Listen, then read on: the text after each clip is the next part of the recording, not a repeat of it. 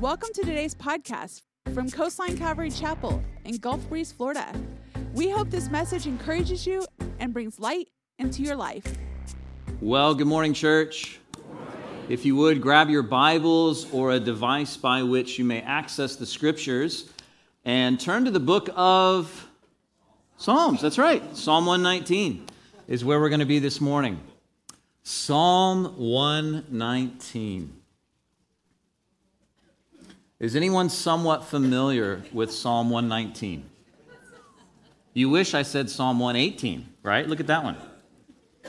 I've been told, and maybe I'm inaccurate, but Psalm 118 is the shortest chapter in the Bible, and Psalm 119 is the longest. So I chose the longest because I love you and I want you to get more of God's word this morning. Um, but today we're not going to teach through Psalm 119, but teach from it. Does that make sense? One person said amen because they're like 176 verses. We want from, not through today. Um, well, if I were to entitle our time together this morning, I would call it kind of this the wonder of the wonderful Word of God. You know, some phrases, words, idioms, not idiots, idioms, those are two different things there, are just too often used in our culture. So we kind of lose the potency of the word as it is intended to be and to give. When you hear the word awesome, I think of Teenage Mutant Ninja Turtles from the 90s, you know, eating pizza. That's what I think of. But when you hear of the word awesome, it's meant to instill within you a sense of what do you think? Starts with an A, ends with an E. Awe. Like, wow standing in front of the Grand Canyon, Niagara Falls, six kids asleep on time. You're full of awe, right? Like, wow, this is amazing. Or to wonder. You know, we've lost something in the age of information. We've lost something in the midst of our advances in communication. You see, you may not realize it because you're living in the midst of it, but you live in a pivotal point in the history of your race, humanity, where the way we communicate has changed. See, communication has always been to a certain degree oral, written, and visual. However, I would say in your lifetime, The enhancements we have made towards visual communication have been astounding, have been culture changing.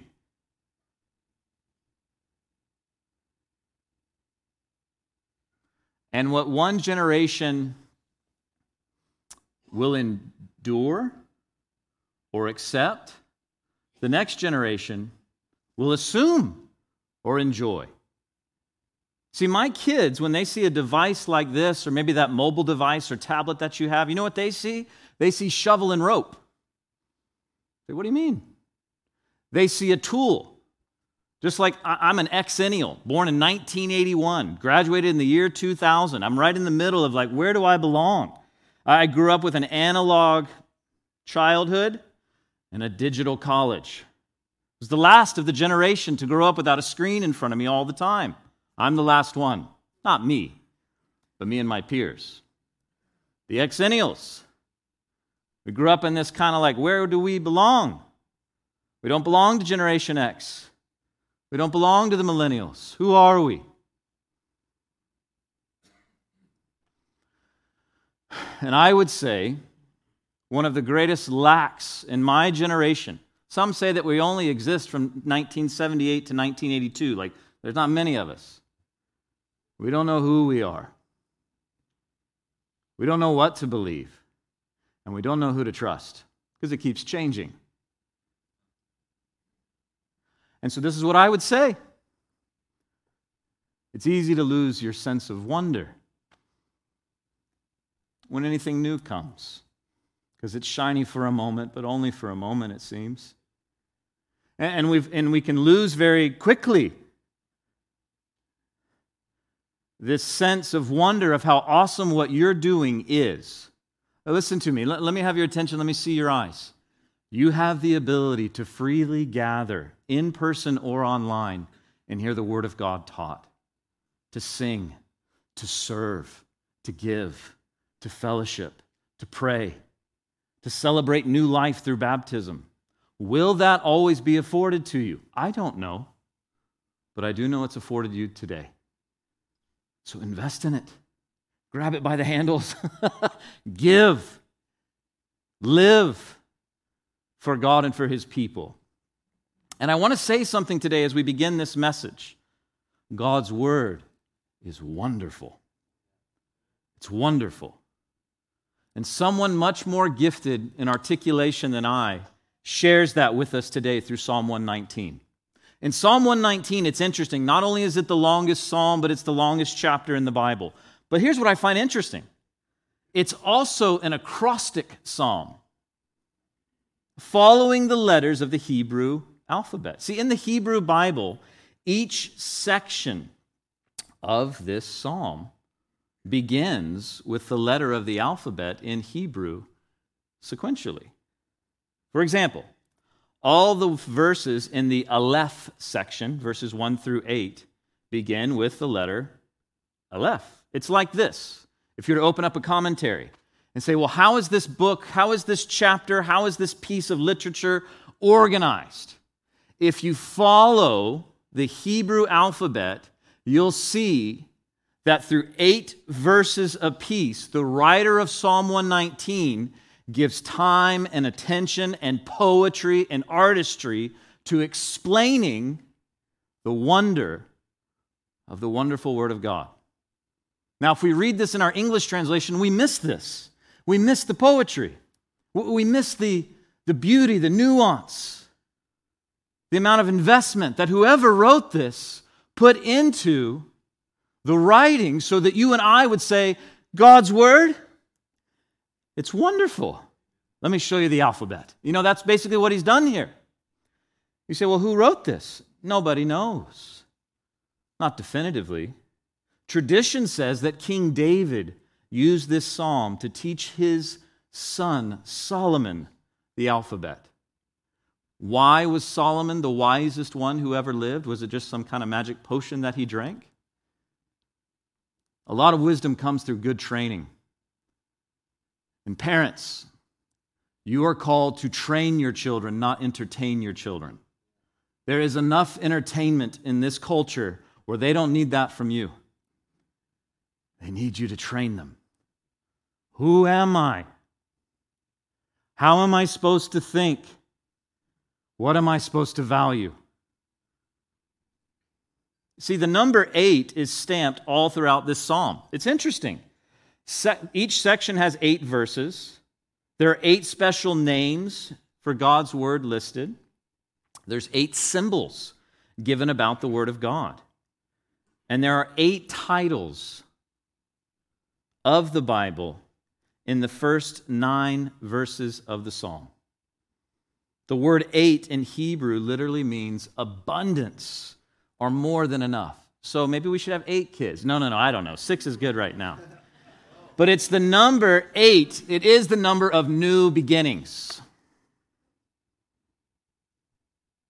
It's though the writer says this through Psalm 119 God's word is enough. Starting a new season, looking to get a fresh start, this is where you start. Being one who knows the word of God.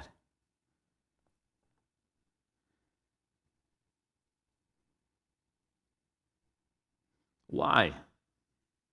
Do we worship God the Father, God the Son, God the Holy Bible? Is that what we're here to do?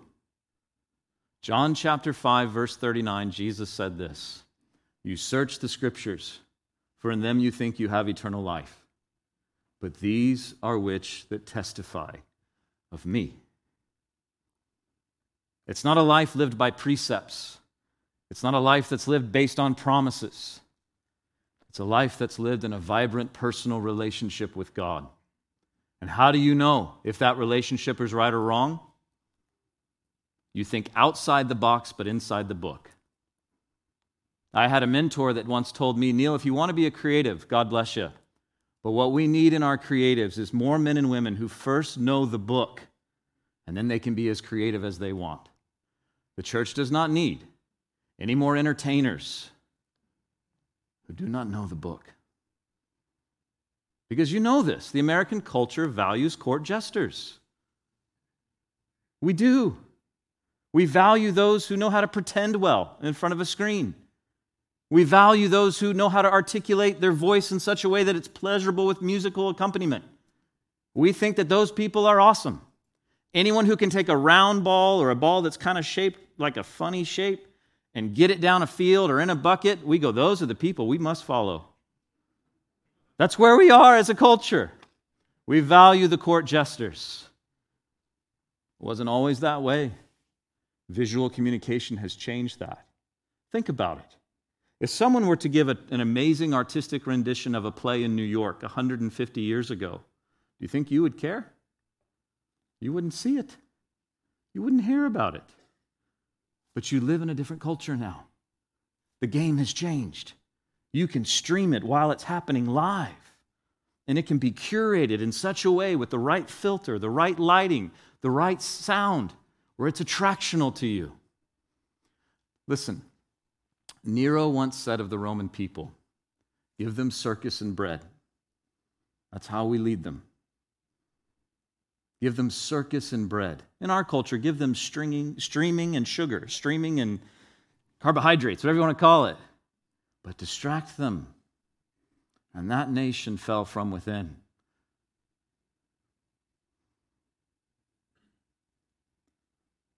So here's what is most important, in my opinion. Answering these three questions from Psalm 119. Let's put it up on the screen. Psalm 119 shows us very simple what the Bible is like, what the Bible does, and what we must do with the Bible. So, if we were to answer three questions today about the wonder of God's wonderful word, here's what I hope to land on this morning. I want to show you what the Bible is like. It's not God's bummers. That's not what the Bible is. God's word is not, oh, that's a good way to live. That's a good view. No, no, no.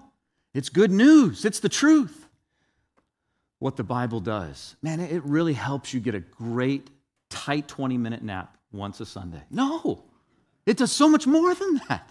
Well, what the Bible does is amazing. And then lastly, this it, does it actually require something of me? I would say yes. Yes. To echo Billy Graham, as he once said, the most dangerous sin in America is listening to a sermon because in hearing God's word, it's, it's possible to say, I'm doing all that. I believe all that. You can find yourself with intellectual agreement, but your character doesn't align. Your attitudes, your beliefs, your choices, the way you treat people. That's who you are. That's what you believe. And so this morning, I'd love to spend just a little bit of time with you from Psalm 119, not through Psalm 119, looking at what the Bible is like and what it does and what the Bible requires or how we can respond. Turn with me to Psalm 119, verse 9, and let's consider together what the Bible is like. If you're in Psalm 119, verse 9, let me know by saying, I love Jesus. That's a good thing to say every day. Listen to Psalm 119, verse 9. The author, who I believe is David, you don't have to believe that. You have every right to be wrong, but that's what I believe. Psalm 119, verse 9, this is what the author writes How can a young man, young person, cleanse his way? Say, listen, are you young? Somebody say, well, no, not me. Young at heart? All right, I like that. How do you keep life in such a way where there's no Klingons? How do you keep life in such a way where you can go, man, it's just, there's a purity to it, there's clarity to it. I can have momentum now in my life. I don't, I don't have all this baggage. By taking heed according to your word. Now, I don't know if this is right or wrong, but yesterday was Lainey Louise Pearl's first time to the beach and first time to have a bath. You say, first time to the beach? I saw her there on last Sunday at the baptism. First time to touch her little toes in the water. First time for her to experience a bath. And this is baby number six, so we're not like totally uneducated, you know, about little ones and maybe what could and should, unless you follow the marketing plan of infants, because then it changes every once in a while so they can make more billions off of you. But anyway, like, anyway, I won't get into all that. But water. Like, if we can put it up on the screen, the wonder of the wonderful Word of God, what the Bible is like, he says it's like water. What does water do? It cleanses, it replenishes, it restores. There's one guy who's trying to help me with my health, and he said, Neil, you need to be drinking a gallon of water a day. What in the world? I, I would go with eight ounces first. A gallon of water a day? He says, that's like, that's foundational. Wow. I'm not even to foundational with water in my physical health. And this is what I would say you and I need to be daily in the Word. Just as your body needs water, so your soul needs the water of the Word of God for cleansing, for nourishment, to set your priorities straight. Don't you wish there was a church that wanted to help you with that? Don't you wish there was a church that had a video ministry that could give you two minute daily Devos with a reading plan? Oh, wait, here it is. I want to encourage you to follow with us Monday through Friday, just simply reading God's Word. And if you want to, check out the video accompaniment on YouTube or in your email. We can email it to you every single Monday through Friday. I want to tell you something. This is hard for me to share this story, but it will shape and secure your heart. I will never forget when one of my mentors had to bury his eight year old because she was diagnosed with cancer two and a half years before and went through a terrible experience of trying to beat cancer. But I'll never forget a sermon that he once shared about when they called and said, Hey, your, your daughter is sick. She has a Wilms tumor. It's one of the largest ones we've ever seen. And this is what he said. He said, At that moment, the word of God flooded my heart and mind. And he said, Let me tell you something. It's not because I'm a pastor. He said, but it's because my wife and I made this silly little agreement when we first got married that we'd be in God's Word together daily. And we just read it. And when, when tragedy hits, when cancer comes, when the valley is there, you better know some Bible. I mean, yes, that's the time to pick up the Word of God. But if you're in that rhythm and in that habit of, of washing every day, you get to those, and the Word of God has this beautiful ability to calm your spirit, to calm your mind, to give you the right perspective. When is the best day to read the Bible? It rhymes with so day, but it starts with a T. It's today. Today is the best day to get in God's Word. It's like water. Look at verse 14 of Psalm 119. The author writes, I have rejoiced in the way of your testimonies as much as in all riches. You can write this down if you want, but verse 72 and 127 also shares the same truth. In fact, so does verse 162. But here's the second point it's a wealth and a treasure. Can I ask a question? And this is okay to say that you like this, because I think you should. If you don't, I don't know how you're going to live. Does anyone here like wealth or money? Like, I would like to have some of that. It's okay. This isn't a trick question. Okay, well, if you don't, how are you paying for those clothes? Oh, how did you put deodorant on? You, everyone needs that, right? Some element of money. I don't know anyone that says, I don't want to have more than I need. I've never met that person. In Haiti, Dominican Republic, anywhere I've ever traveled, here in this country, most people go, sure, I'd love to have resource. I don't mind being wealthy. That's not a bad thing. It's a good thing to be blessed. Now, it's a bad thing to live for it. It's a bad thing to have the things that own you. Well, the things that you own own you. You know what I'm saying. But listen to me.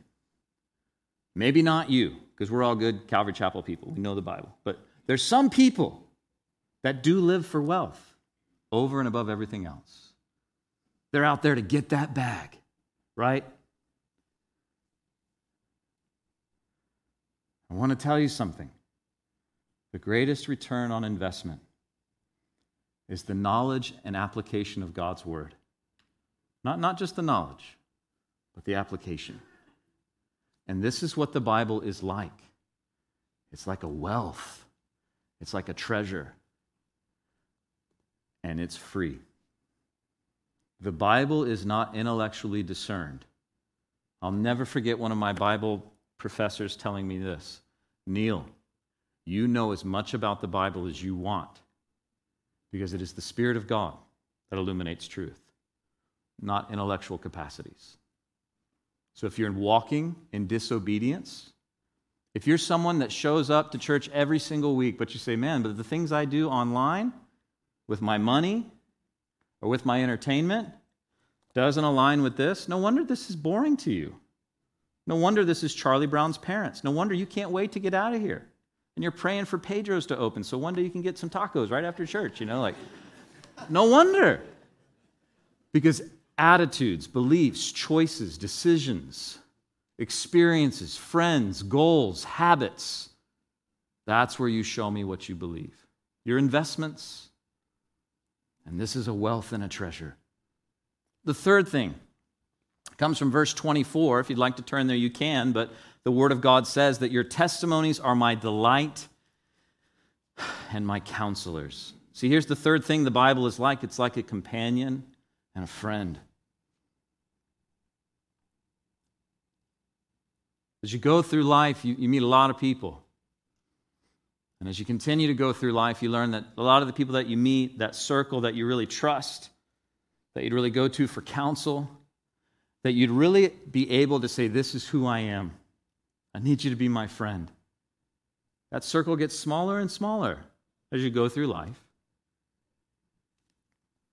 The psalmist would say, This is the absolute best friend, best counselor, best companion. The Word of God. Verse 54, the author writes, Your statutes have been my songs in the house of my pilgrimage. Number four, the Bible, it's a song to sing. I, I think it was funny when we did Father's Day this year. Um, we made a video here, and one of my daughters was on the video. And I can't remember the question. It's like, what's one of the things your dad does that you don't like or you do like? I don't really remember. But my daughter said, My dad, he always sings in the shower. And I thought, I do? I, do? okay, maybe I do. But there's an element that usually accompanies certain songs of joy, peace. Some songs are meant to be somber, and those are meant to be sung at the appropriate times. But I find this interesting as you study church history in the early days of music with the church minor keys were not allowed. Minor keys gave a sense of somberness. And so for the early church, they wanted it to be this song of joy. Why? May, may I see your eyes? Jesus is alive. Your lost loved one is not lost. He or she is with Jesus if their faith is in Jesus. That should be a life song for you. And what frames that? What informs that? What, how do you know that? This. Meditating out at the beach isn't going to tell you that. General revelation, yes, it speaks of God, but it does not preach the gospel of Jesus clearly. You must have special revelation for that. The Word of God is a song to us. Number five, it's a lamp. Look at verse 105 where the author writes, Your Word is a lamp to my feet and a light to my path. You know, we, have been giving out these bracelets for this series, and if you'd like to grab one, there's a handful of them left. As you make, uh, a handful of them still available. As you make your exit today in the foyer, to the right, right below that mural, there's a couple of these bracelets. And the scripture that is on these bracelets is Psalm 43 3. And this is what it says Send out your light and your truth, let them guide me. And these glow in the dark. I love that because I'm up early sometimes riding my bike and it's dark out. I'm like, oh, I can see the little, let your light guide me, you know. But these remind us that God's truth is that which lights the way. You ever use the flashlight on your phone? I don't know about you, but when I light that thing up in the morning to get up, and my daughter is still in our room, little six week old baby, and I can't turn on all the lights. I feel like that would be inappropriate for a healthy marriage. Does that make any sense? So I have to use my uh, cell phone light. And I don't always see everything, but I see enough to take my first step. let me have your attention. Let me see your eyes. You may be bewildered where you are in life right now. You may feel lost. You may not see the end clearly. Get in line. Nobody does. But I believe wholeheartedly that if you're honest with God and His Word, you know your next step. And that's all He's asking you to take. It will take faith, not finance.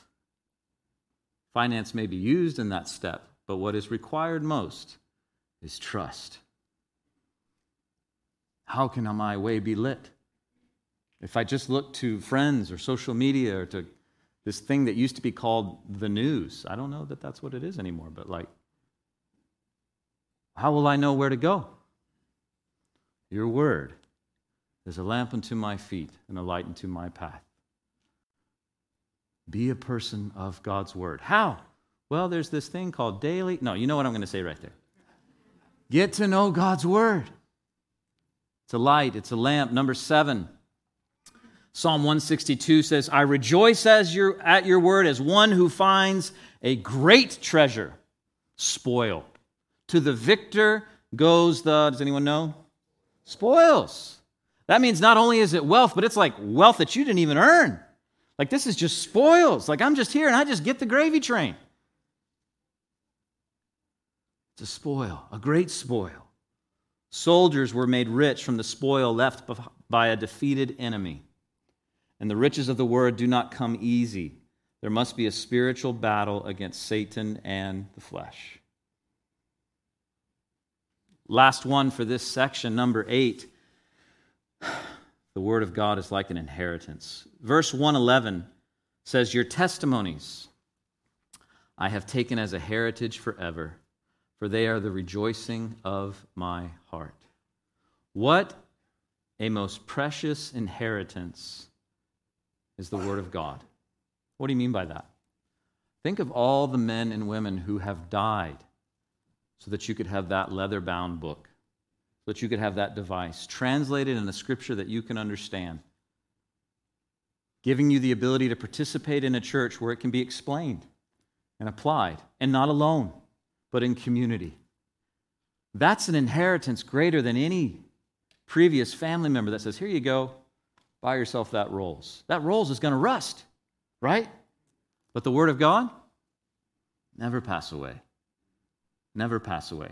If you have a phone, this is a great time to like say, I didn't pay attention to anything you just said, so I'm just going to snapshot that and go, that's what I, oh yeah, that's, that's what we talked about. I tell my kids to do that all the time. Say, hey, just pay attention to the end. Not that I'm giving you a secret to just sleep during church, but listen, this is like, this is what you need to know. What is the Bible like? The Bible is like water, it's like wealth, it's like a companion, it's a song, it's sweet like honey, it's a lamp, it's great spoil, it's an inheritance. And I think I skipped number five. Is that true? Yes, I did. I have six kids, man. Give me a break. Uh, number five, it's like honey. What is it? It's sweet. I'm sad that I missed that one because that's a great point to pontificate on. But God's word is not bitter. Oh, I hope you get this. God's word is not God's bummers, but God's enablements. Like, do you want to lead a life that's full and rich and satisfying? Read Psalm 1. Someone who loves the law of God. Sweet. Okay, let's move on to number two in our morning time. What does the Bible do? Well, verses 1 and 2 it blesses. Verses 1 and 2, it says, Blessed are the undefiled in the way, who walk in the law of the Lord. Blessed are those who keep his testimonies and seek him with their whole heart. The word of God blesses. Number two, it gives life. Look at Psalm 119, verse 25. My soul clings to the dust.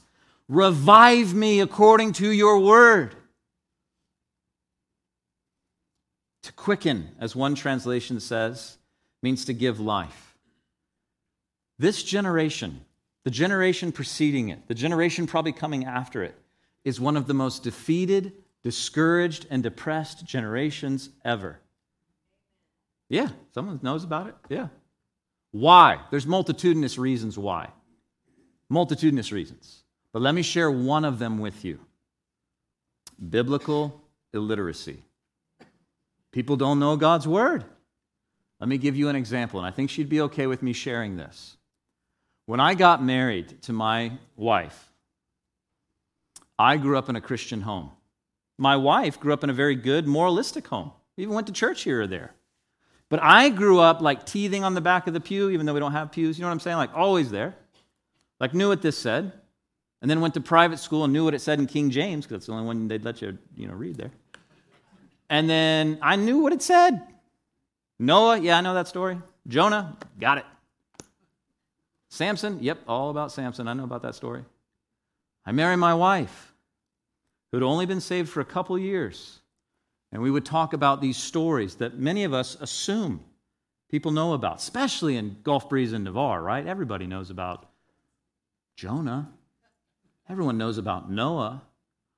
Let me tell you something that is a lie. Not everyone knows. There is a pastor whom I will not mention who's very well known, who's written books on this very topic that we no longer need to teach some of these old stories. People know them, it's assumed in our culture. What they really just need to hear is kind of like one liner tweets about truth. I'm summarizing, but that's basically what is said.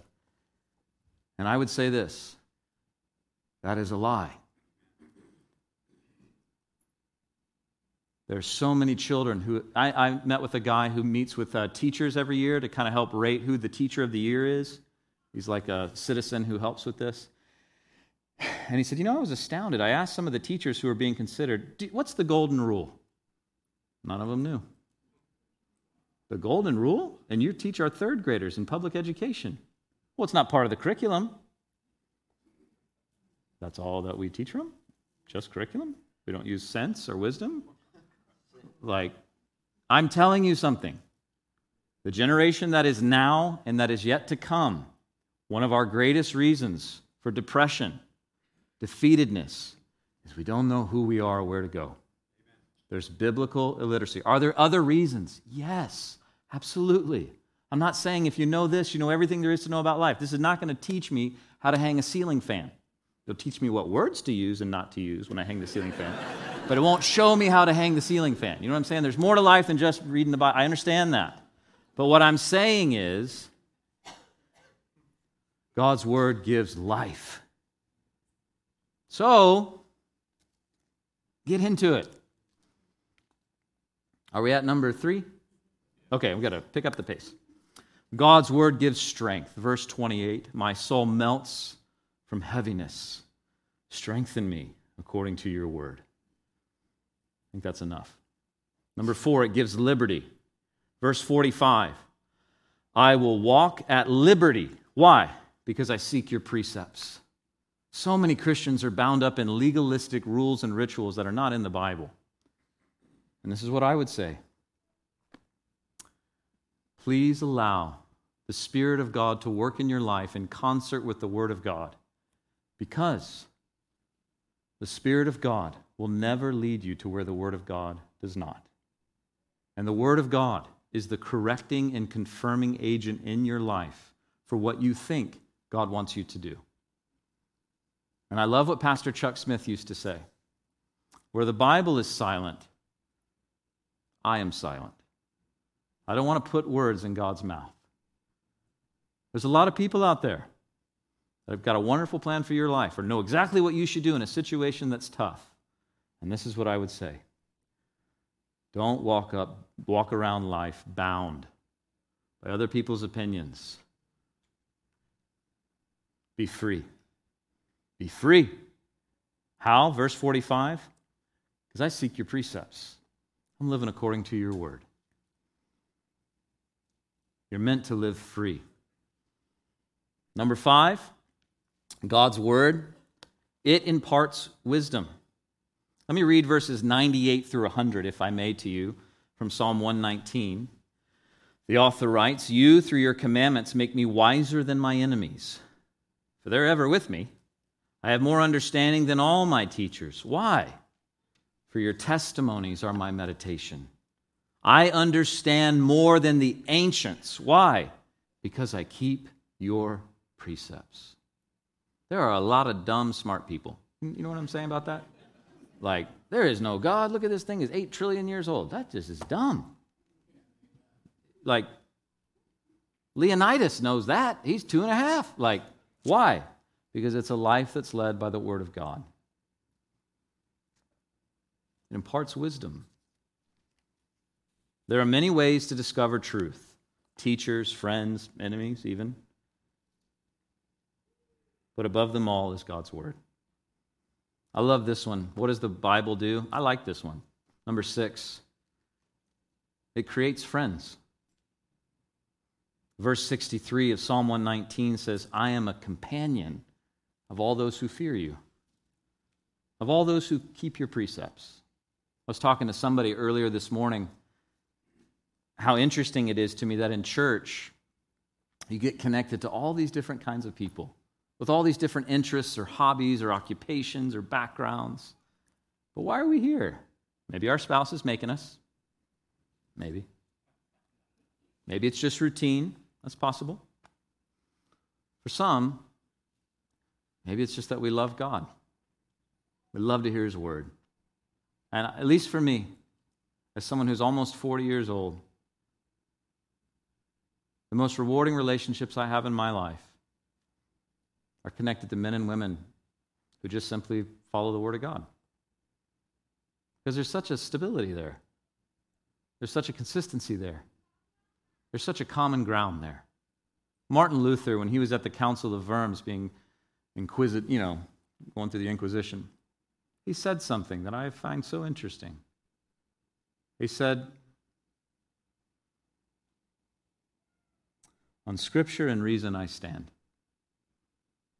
And the implication of that is this if we can't connect on truth and reasonableness, truth being the Word of God, and reasonableness just being basic common sense, then we can't connect. Not in the long run. Truth.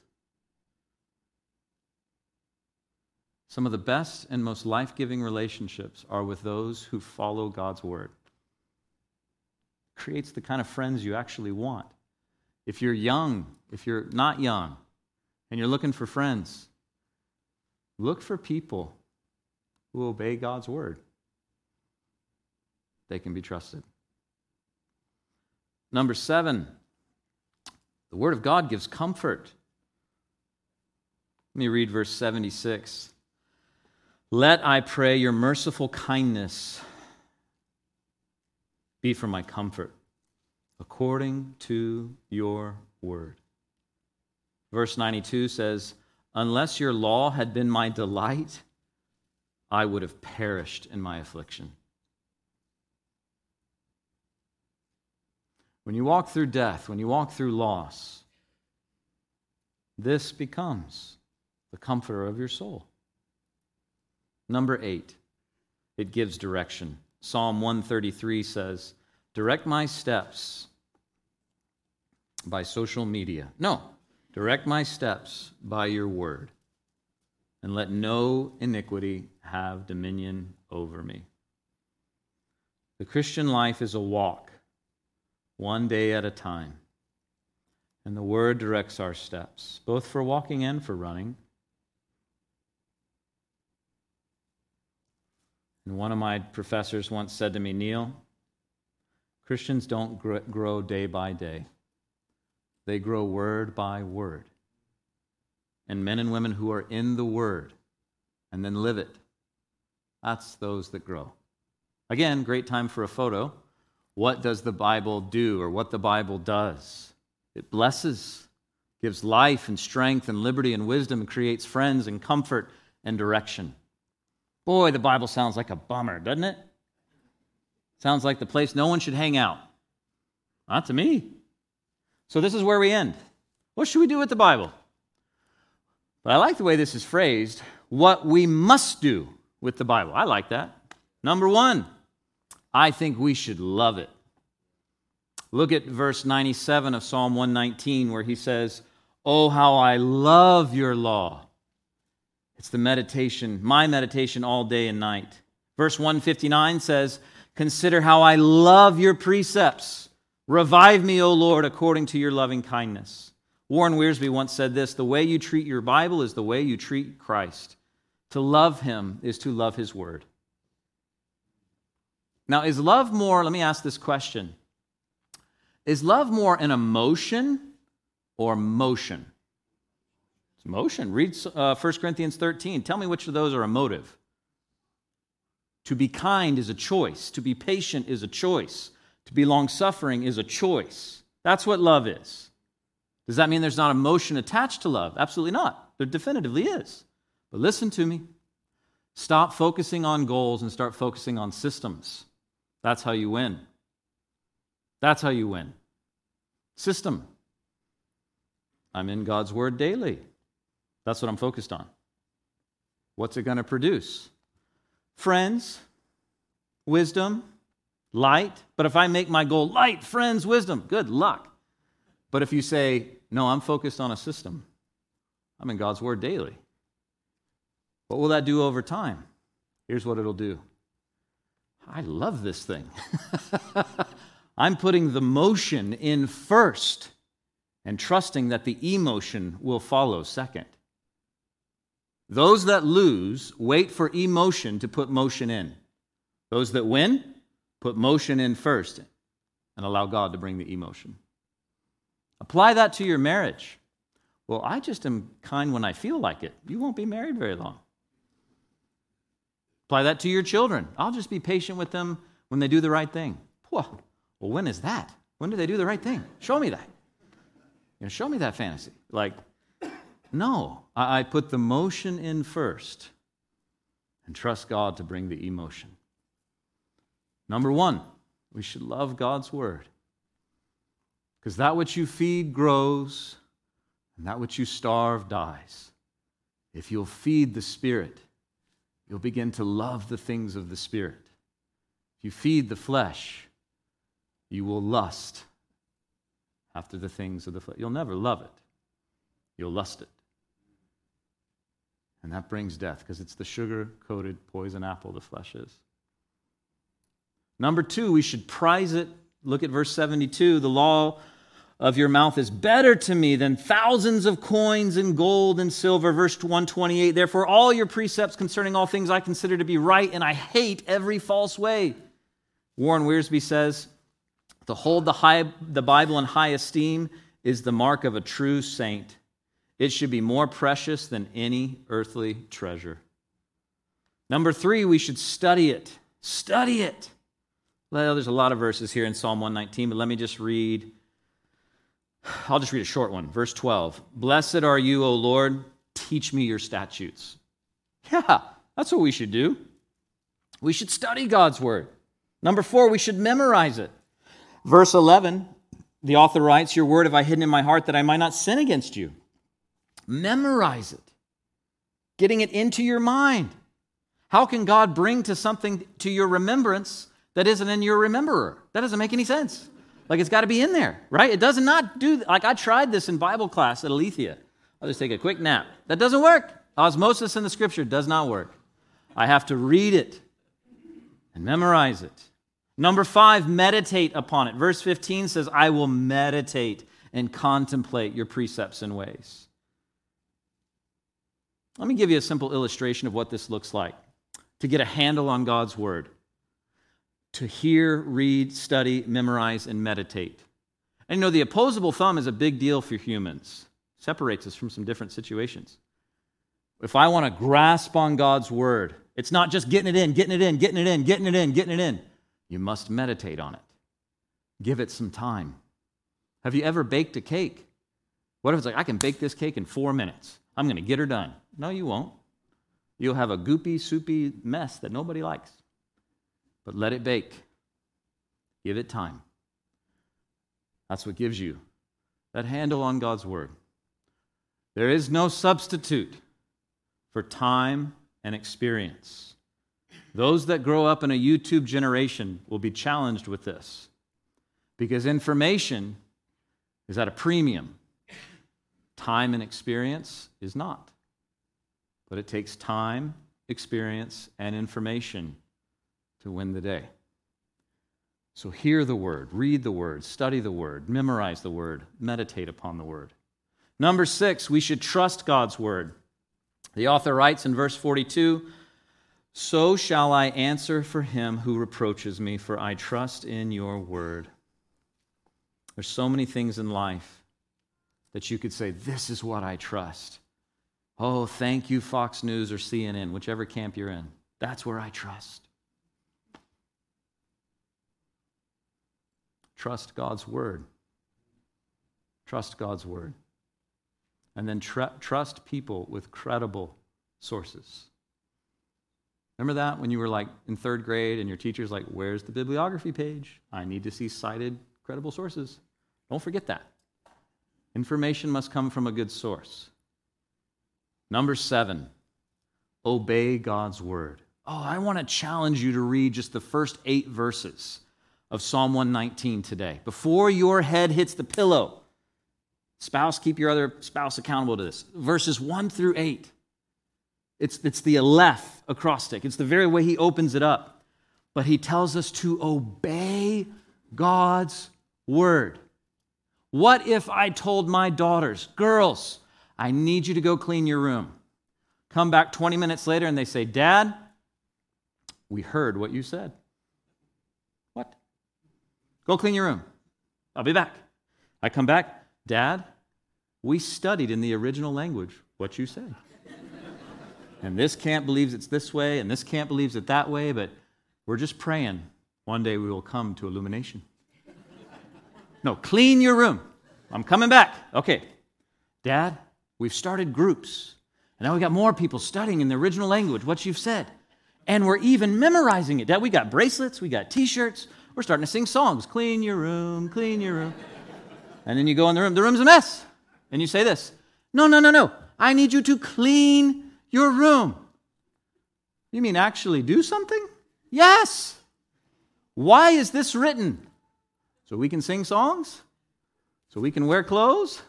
So we can have something to do on a Sunday morning? No. You're meant to learn the Bible so you can live the Bible. Billy Graham, the most dangerous sin in America, listening to a sermon.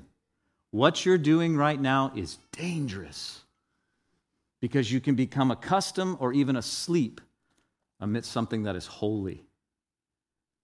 And people have died so that you could do this. Obey it. Psalm chapter 119, verses 1 through 8. Let me just read the first verse. Blessed are they undefiled in the way who walk in the law of the Lord. Attitudes, beliefs, choices, decisions, experiences, friends, goals, habits, interests, investments, jokes, whatever it is. That shows you who you are. Last thing this morning declare it. Verse 13 With my lips I have declared all the judgments of your mouth. I have declared my ways, and you answered me. Teach me your statutes. As we obey, we got to tell other people about Jesus. And what's the best way to share your testimony? Most definitely. They need to see that it's real, but they also need to know what is real. Like you can't just be, hey man, this is my view. It works for me. No, no, no, no, no. That's just called good views. That's what we should start. Oh, we've got good views, good views, good views. No, it's called good news. This is true. God came as a man, died in your place and mine. He died my death so I could live his life. This is true. It needs to be declared.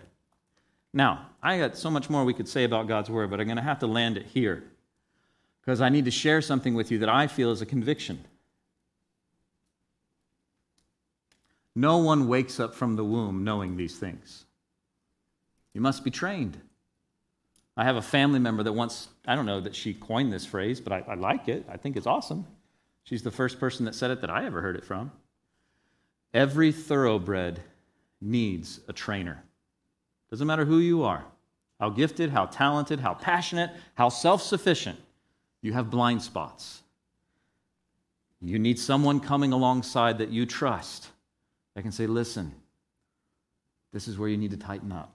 Oh, if you keep going down that way, this is where it ends. You need a trainer.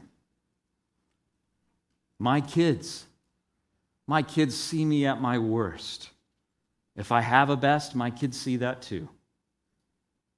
But what they see in me most, hopefully, is what it means to be someone who's experienced new life and can show them what matters in life.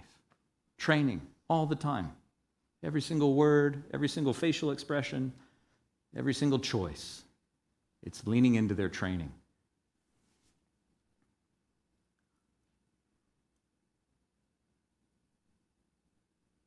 Our students need you. Our children need you. When I lived in Destin, I would come across different shop owners, different department store owners, different friends who ran different businesses. And I kept hearing this same complaint Man, those young kids, nobody knows how to do an interview. Nobody knows how to work an eight hour shift. Nobody knows how to exit gracefully or treat people with customer service like they should. I kept saying, Well, okay. So, what are we doing about that? We just expect it? And then I moved here a couple years ago and thought, man, you know who really helped me? Chuck Smith really helped me. Brian Brodersen, Don McClure, Jon Courson, John Spencer, Mike Doyle, Mark Swift, Roger Jan, Dave Guzik. These guys are really, Ricky Ryan, Britt Merrick. These are all kind of the people that invested in me. Thank God. Because without good trainers, I wouldn't know what to do. Great mom and dad who gave me an example of 18 years of living in their home of what marriage looks like, of what family looks like. Thank God for that. A community to be a part of called a church. Like, okay, it's still here after 38 years. Must be good. it's healthy. That's awesome.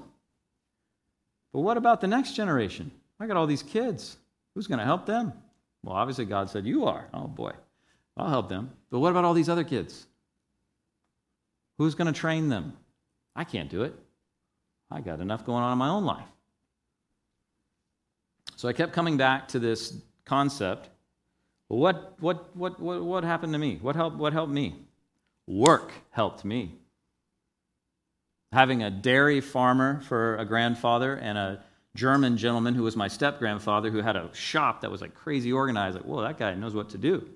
These guys are workers. What helped me?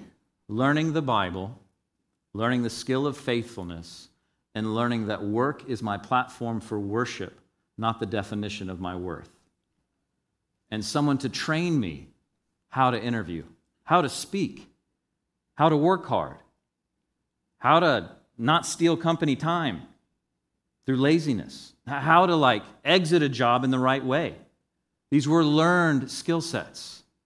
So, what if there was a crucible in Gulf Breeze, Florida called SHOP that allowed students to hone occupational performance, where they could learn the value of faithfulness, where they could learn that work is not your worth, work is your platform to worship. Well, then I thought, well, we don't want to be white noise. We got to find a hole in the market. We don't want to, you know, I don't know what's a lot here, like another another uh, Dollar General. Should I open up that? Should we open up a mattress store? Should we? What should we do here, Lord? Like, no, no, no. That'd be just white noise. We already got those. What about a coffee shop? Ooh, we could do with one of those. So, how does this land? Where do we end? Let me show you this quick video because I feel like this is a wonderful application to the wonder of God's wonderful word and then we'll pray together. Let me share with you the heart and vision behind the shop. One of the greatest experiences I ever had the opportunity to experience in training for ministry was my time at Calvary Chapel Bible College, located in Murrieta, California. And in that two year experience, I had the great opportunity to learn from men like Jon Courson and Pastor Chuck Smith and Don McClure and Pastor Brian Brodersen, these men would come on site to teach our men's discipleship classes. And during that time, not only did I gain a grasp of the Word of God, but also two other tremendous life skills that I'm so grateful for. The first is the value of faithfulness. You know, we're told in the Word of God that that which is required of God's servant is very simple that they learn to be faithful. And the second thing that I would say, although there's many, is, is simply this reality that you and I are not defined by the things that we do, but we're defined by who we are in Christ. See, what we do for work, it doesn't define our worth, but work is our platform for worship. And these things for me, this, this value of faithfulness, this idea that work is not my worth, but work is my platform to worship God, these were learned things for me. I didn't wake up from the womb knowing these things. And then my wife and I had this wonderful opportunity to church plant in the city of Destin and get to know so many people in that community and surrounding communities. And there was this dynamic where there was this lack of awareness, specifically amongst our young students, that their identity isn't tied up into anything or anyone else other than who they are in Christ and that they truly can learn to discover who they are and what God has gifted them to do with a little bit of training. And I came across shop owners who were frustrated that they couldn't find good employees to, to be hired, to learn to work a shift, or learn how to exit that job gracefully. So I thought, well, what if, God, you provided a space where we could help students hone occupational performance? S H O P. What if there was a shop where we came alongside students and helped them discover their identity in Christ? Learn the value of faithfulness, learn the reality that work is not their worth, but work is worship. And what if there was a way to do that in the marketplace to serve our community? Is there anything in Gulf Breeze that we could do with a little bit more of? And as I began to observe the area and see what was around us, I said, You know, Lord, what about a coffee shop? And so, Lord willing, we have a heart to open our very first shop. But as the Lord is moving in Gulf Breeze, He's opened a door with Innerlight Surf Shop in Gulf Breeze, Florida, to open up a shop this fall. It'll be a coffee shop with a little stage and an opportunity for open mic nights and things of that nature. But the heartbeat is to be an outreach ministry to our community by training students to hone their occupational performance and to serve our community with a good cup of coffee in a Christ centered ministry environment. And so I'd like to introduce you to Josh Thurber. Hey, church. I'm Josh Thurber, and I'm responsible for managing and overseeing the Gulf Breeze shop. Up to this point, our talented Coastline team have been working diligently on cafe design, licensing, coffee and beverage quality, equipment options, and more. Our next step in this process is to hire an amazing staff.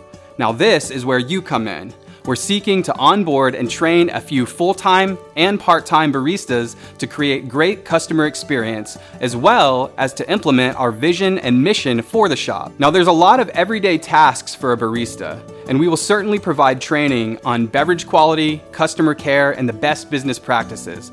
But the primary qualities that we're looking for are calling, capability, chemistry, and character. If you are interested in this opportunity and would like to find out more, here's how to apply. Please email your name, age, resume, and any additional experience that you have to josh at coastlinelife.com. So, if you're interested in partnering with us to see students grow in their ability to learn that God is faithful and so too can they be, and also that God has a plan for their life and the work that they can contribute is not just about them making a buck but it's how they worship God. Encourage you to contact us. Reach out to Josh at josh at coastlinelife.com if you'd like to apply for employment, if you'd like to pray for us, if you'd like to give toward this endeavor. We would love to partner with you as we begin to launch this new ministry known as The Shop.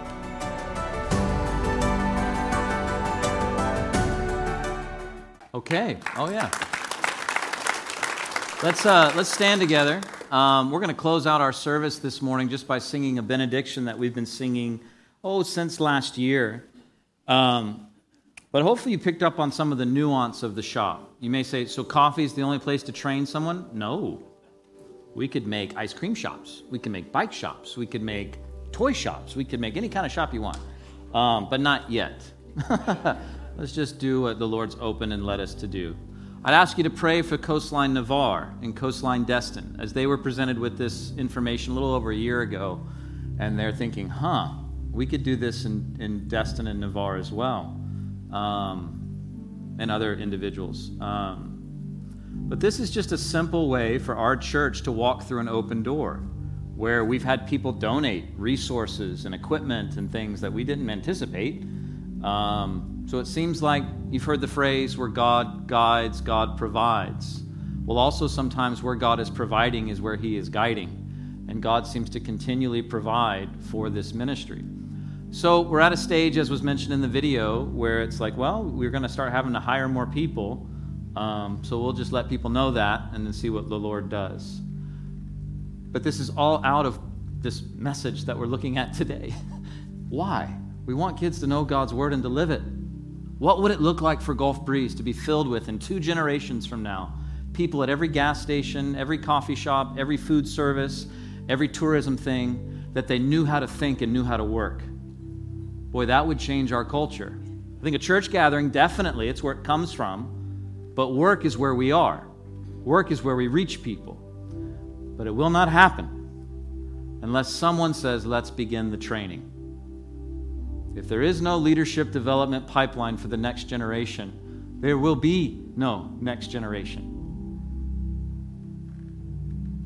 And I believe if I, as I look at every single one of you, that you have something to invest in others training, knowledge, time, prayers, whatever it is. God's given to you so you can give to others. He's resourced you so you can resource others, not for you to be a reservoir. Reservoirs are miserable. Those that resource are the ones that live life to the fullest. So I'm going to ask us to pray over this initiative, and I'm going to ask God that He would continue to give a passion for His Word, that you'd learn to love it how do I do that? There's this program, Daily in the Word. You can check that out. Okay, that's enough pitch. I've hit that thing pretty hard. But I want you to do well.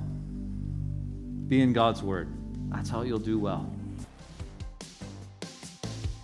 We hope you enjoyed today's podcast. Join us again as we dive into the scripture, going verse by verse, here at Coastline Calvary Chapel.